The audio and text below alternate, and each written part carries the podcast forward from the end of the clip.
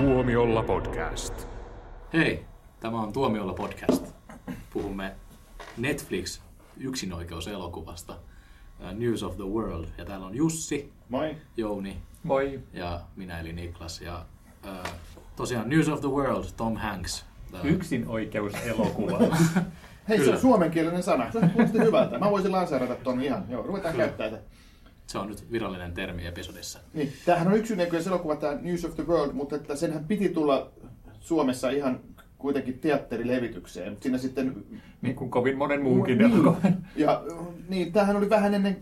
Eikö tämä ollut vähän ennen koronaa kuitenkin? Ei, kyllä se oli koronan aikana, kun tämä tuli tämä muutos, että se niin kuin menikin Netflixille. Mutta mä muistan, niin kuin, että tästä piti olla ihan Suomen ensi-iltakin.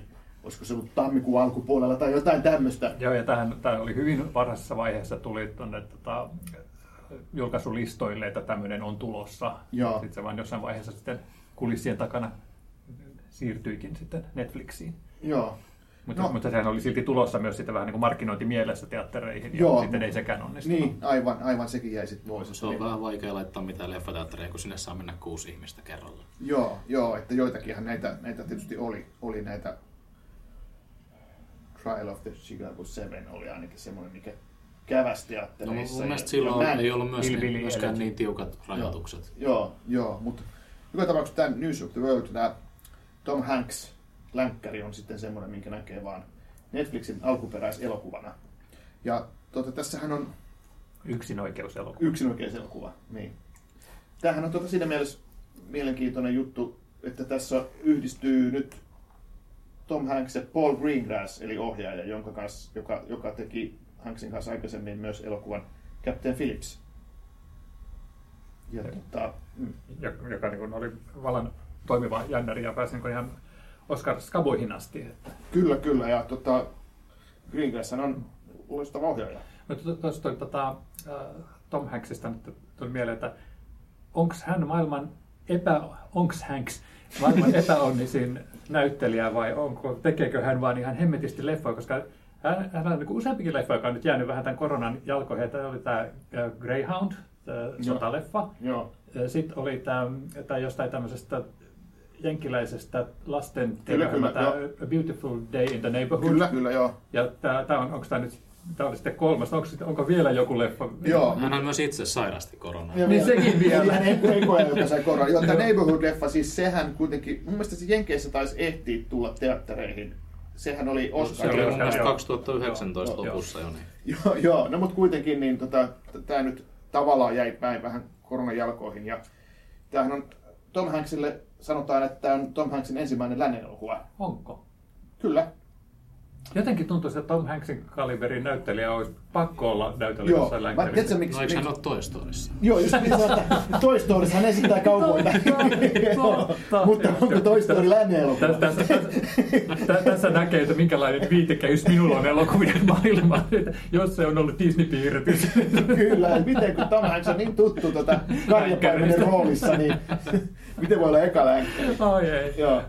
Mutta siis tämä ei ole ensimmäinen, jossa hän on siis karjapaimen, tai hän on villilännen asussa. Tämä on ensimmäinen kuitenkin villilännen maisemiin sijoittuva elokuva, kokonaan villilännen maisemiin sijoittuva elokuva, ja varmaan Paul Greengrassilläkin eka lännen elokuva. Ja sen mä uskon.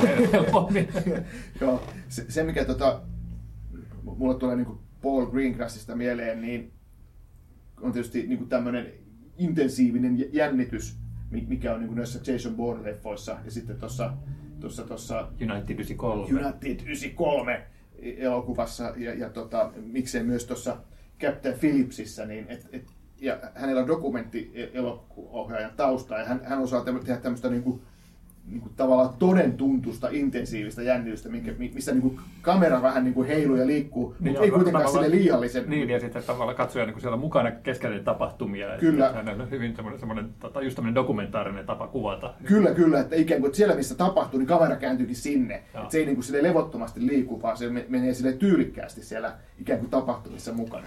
Jännä, koska mun mielestä tässä leffassa oli aika semmoinen hajuton ja mauton ohjaus. Tämä on niin yksinkertainen kuitenkin pidemmän päälle. Joo, Mä en sanoisi ihan häytöä mauton, mutta että mä tykkäsin tästä, mutta että tämä ei ole... Se oli yksinkertainen ohjaus. Joo. Pikkailemaan. Joo. Mä olen nyt tästä kolmikosta nyt sitten ainut, joka ei ole ehtinyt vielä tätä leffaa nähdä. Niin sen takia just kiinnosti kuulla, että kun tämä on niin poikkeuksellinen ympäristö ohjaajalle ja nyt ilmeisesti myös näyttelijälle, niin voisi kiinnosti kuulla, että onko siinä sitten tätä samanlaista tämmöistä dokumentaarista vetoa kuin mitä ne aikaisemmissa lepoissa? Ei, kyllä mä sanoisin, että tämä on niin kuin Paul Greengrassille niin kuin tosi erilainen elokuva. Et tästä puuttuu se semmoinen intensiivinen jännitys, tästä puuttuu myös se dokumentaarinen ote, että tämä on tavallaan aika suoraviivainen länkkäri, mutta todella hyvin tehty. Ja se, mikä tässä on niin kuin, se roolihahmon niin kuin idea on mielestäni aika hauskaa, että hän on tämmöinen kiertävä sotaveteraani, joka lukee, lukee uutisia sanomalehdestä ihmisille niin kuin maksua vastaan. News of the World, siitä tämä tulee tämä leffan nimi, että se on ihan hauska juttu. Ehkä siinä voi nähdä jonkinlaisen linkin nykyaikaankin, että tässä on nyt tämmöinen tyyppi, joka kertoo niitä oikeita uutisia, että älkää usko mitään fake newsseja, että nämä on niin kuin, painetun lehden oikeita uutisia. Niin oli jo tässä fake news-lehtikin. Oli, sekin tulee. Mutta että semmoista niin kuin, jos odottaa semmoista, että intensiivistä jännitystä, että niin kuin kämmen pohjan hikoo, niin ei tässä semmoista ole. Että tämä on niin kuin draama-elokuva, mutta tosi tyylikkäästi tehty semmoinen. Mutta on tässä myös toimintakohtauksia. On, niin kuin lännen elokuvissa vähän niin kuin pitää olla, että kyllä siinä niin kuin pyssyt paukkuu ja haulit lentää ja kolikot lentää. Kuulostaa kiinnostavaa. Joo. Mutta todennäköisesti ei ole tämmöisiä vanhojen Hollywood-länkkäreiden inkkarit vastaan ratsuväki. No, itse asiassa kyllä on. Että siis, tässähän on tämä juonikuvius, että tämä Tom Hanks on tämmöinen kaupungista toiseen kiertävä uutisten lukija lainausmerkeissä, tai ehkä ihan oikeastikin kirjaimellisesti. Niin, ja hän sitten kohtaa tämmöisen pikkutytön, joka mitä ilmeisimmin on joutunut intiaaniheimon hyökkäyksen kohteeksi, ja sitten jotain on tapahtunut, ja hän on ollut intiaaniheimon niin kuin kasvattina jonkin aikaa ja oppinut tätä kieltäkin. Kiowa on tämä intiaaniheimo. Kieltäkin tämä tyttö on oppinut. Sitten sattuneesta syystä niin sitten tämä Tom Hanks ei saa niin kuin ikään kuin luovutettua tätä tyttöä viranomaisille, vaan hän joutuu ottamaan sen mukaansa. Ja tästä sitten saadaan tämmöinen, miten nyt sanoisi, vähän niin kuin klassinen astelma, tämmöinen road movie-tyyppinen juttu, että on niin kuin tämmöinen... Vanhempi kärtyisä mies ja joku tämmöinen pirtsakka nuori tyttö mukana. Joo, että tavallaan se on niin kuin semmoinen... Niin kuin, ennenkin nähty juonikuvio. No, mä kanssa olen ymmärtänyt tästä, että tämä on vähän just tämmöinen road movin tapainen, että siinä niin kun tämä Hanksin hahmo lähtee kuljettamaan tätä lasta sitten johonkin parempaan paikkaan. Ja, niin, se on kuitenkin semmoinen aika nähty kuvio, tämmöinen matkaleffa, niin mikä siinä sitten on, että mikä tässä tekee tämmöisen sitten katsomisen arvoisen? No mun mielestä siinä tekee katsomisen arvoisen niin kyllä niin kuin aika monta juttua. Se on kuitenkin Paul Greengrass on huippuohjaaja ja sen näkee kaikesta, miten siinä leffassa on. Se on tosi upeasti kuvattu ja siinä on, vaikkei siinä ole semmoista intensiivistä jännitystä kuin mitä hänen elokuvissa aikaisemmin on, niin siinä on tosi mielenkiintoisia kohtauksia ja hienosti rakennettuja tilanteita, niin kuin se vaikka puolella, niin se hänen toimintakohtaus ja sitten se lopun, en mä nyt sanoisi suuri käänne, mutta lopussa on niin kuin tosi, se on aika vaikuttava se elokuvan loppujakso. Viimeiset 15 minuuttia. Mutta se on eri tavalla vaikuttava kuin mitä Greengrassin leffoissa on niin kuin tottunut näkemään.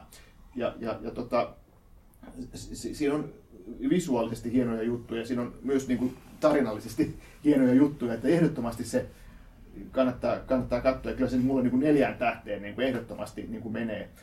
Ja se on just jännä, että kun vähän aikaisemmin tuli toi George Clooneyn Netflix-alkuperäiselokuva, Midnight Sky. Joo. Niin, siinäkin on sama juttu. Siinä on 60-vuotias harmaapartainen papparainen. Niin muuten on. Se ottaa tommosen puhumattoman tytön mukaansa ja ne vaeltelee siellä täällä. Tosin siellä on ollut arktisissa maisemissa. Katsotaan, että näähän on sama leffa, vähän niin kuin eri aikakauteen sijoitettuna. Mutta että se George Clooney-leffa ei ollut mun mielestä yhtä hyvä kuin tämä.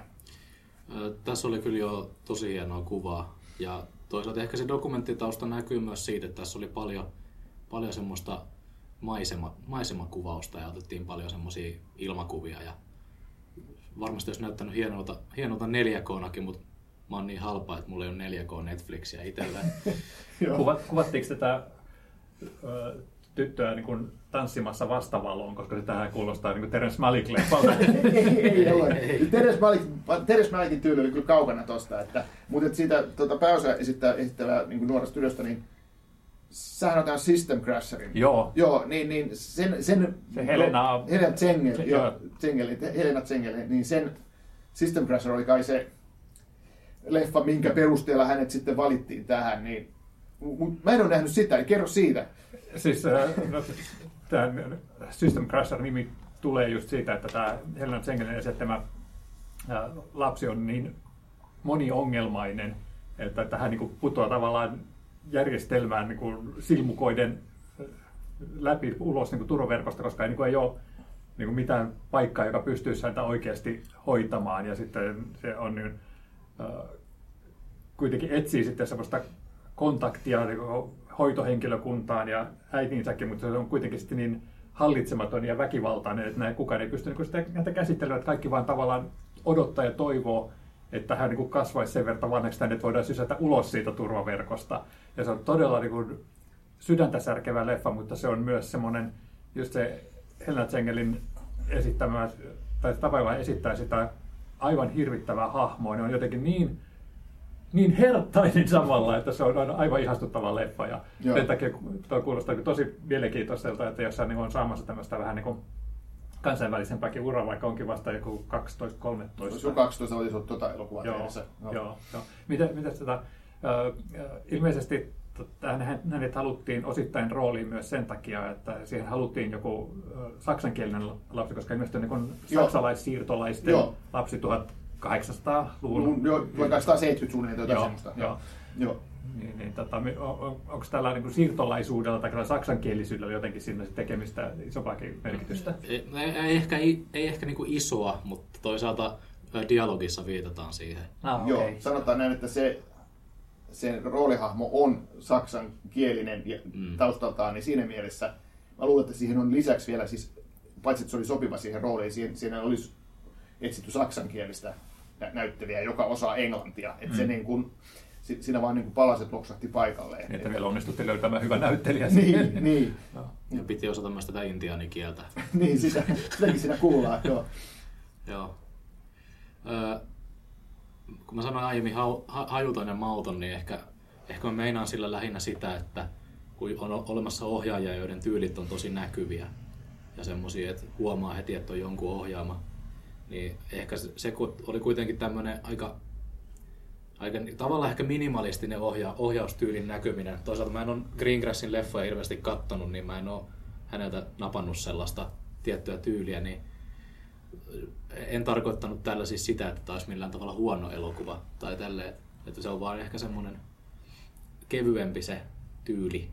No se on silleen, että siinä ei tavallaan niin kuin kikkailla liikaa, että mennään sen tarinan ehdoilla ja annetaan sen niin kuin tarinan niin kuin siinä olla se niin kuin pääosan esittäjä. Joo, kun ehkä mä hain sitä, että kun katsoo vaikka Tarantinon leffoja, niin niistä aina näkee, että ne on Tarantinon leffoja. Mutta...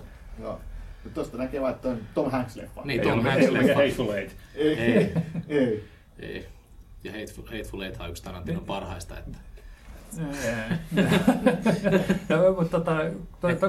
Mä tartun tuohon, kun Tom Hanks-leffaan, että miten tämä niin hänen filmografiassaan sitten sijoittuu? Tämä on lähes yhtä hyvä kuin Forrest Gump. No ei. Okei, nyt meni maku. Mä odotin sopivaa hetkeä, että voidaan viitata Forrest Gumpia ja antaa Jounille puheenvuoron. Ei lähetä tuolle tielle, koska nyt... Kiihtynyt ja tilaisin tämän leffan multa etukäteen.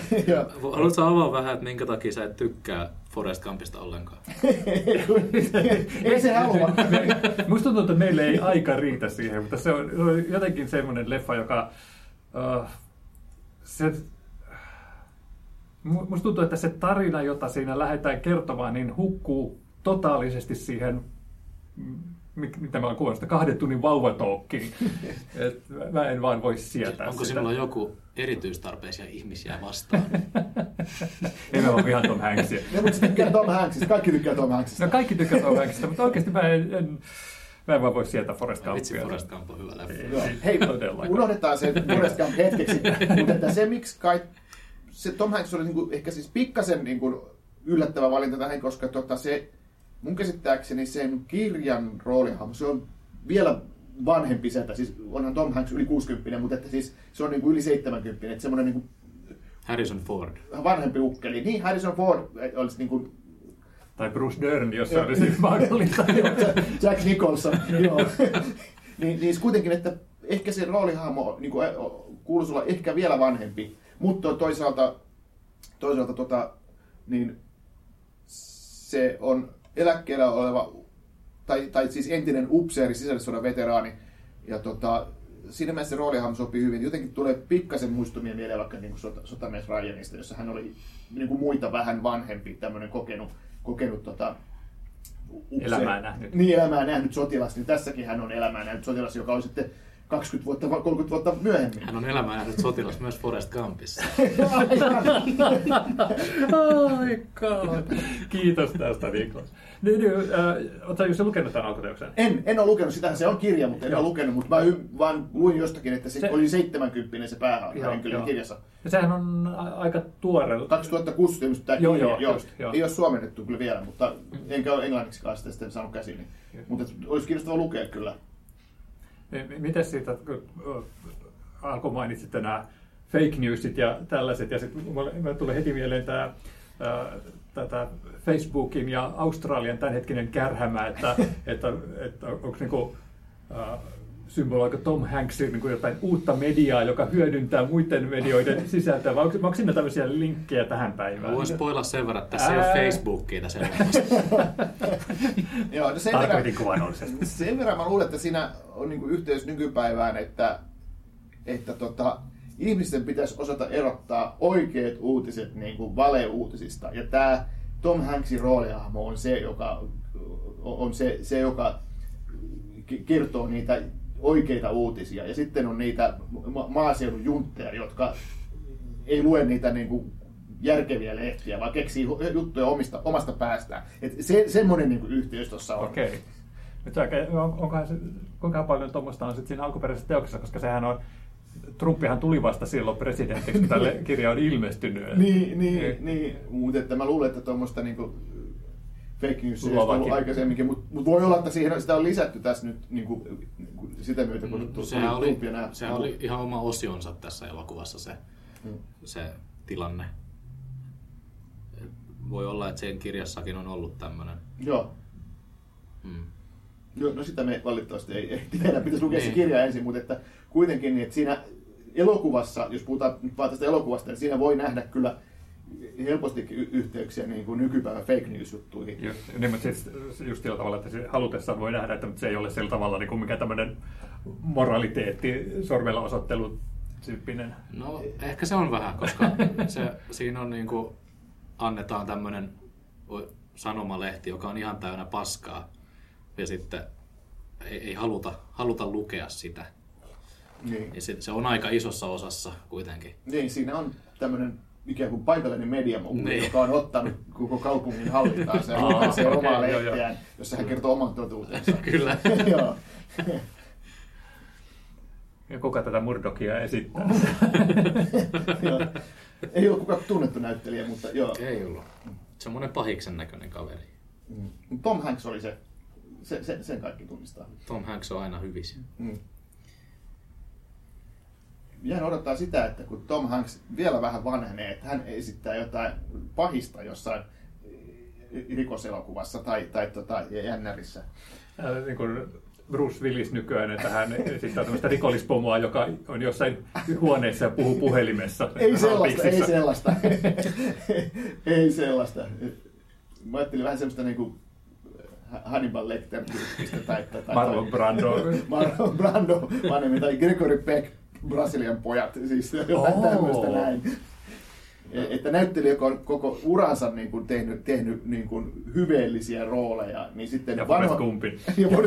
Ja sitten vanhoilla päivillä ja sitten hyppääkin tämmöiseen niin kuin natsitohtorin rooliin. Mä toisaalta näen Tom Hanksin semmoisena näyttelijänä, että hän ei ikinä tee mitään tällaista niin kuin hirveän syrjähyppyä tolleen niin kuin pahisrooleihin, mutta niin, sehän varmaan on näin, ja sit voi olla myös näin, että kukaan ei halua häntä, siis niin kuin studiopomot ja tämmöistä, että siinä ei ole niin kuin nähdään liian isona riskinä, että sitten olisikin joku uhrilampa, että jatkoon se uudelleen käynnistys, niin siinä olisikin Tom Hanks ja Hannibal Lecter. Voisi sieltä silmin nähdä, että tässä on niin 10-20 vuoden kuluttua, kun me tehdään podcastia ja nerokas kästäys tällainen niin vastaan luonne tai tällainen Tom Hanks tämmöisen pahisroolin. Joo. Mutta News of the World, mä kirjoittaisin sen niin, että se ei ole tyypillinen Paul Greengrass-leffa.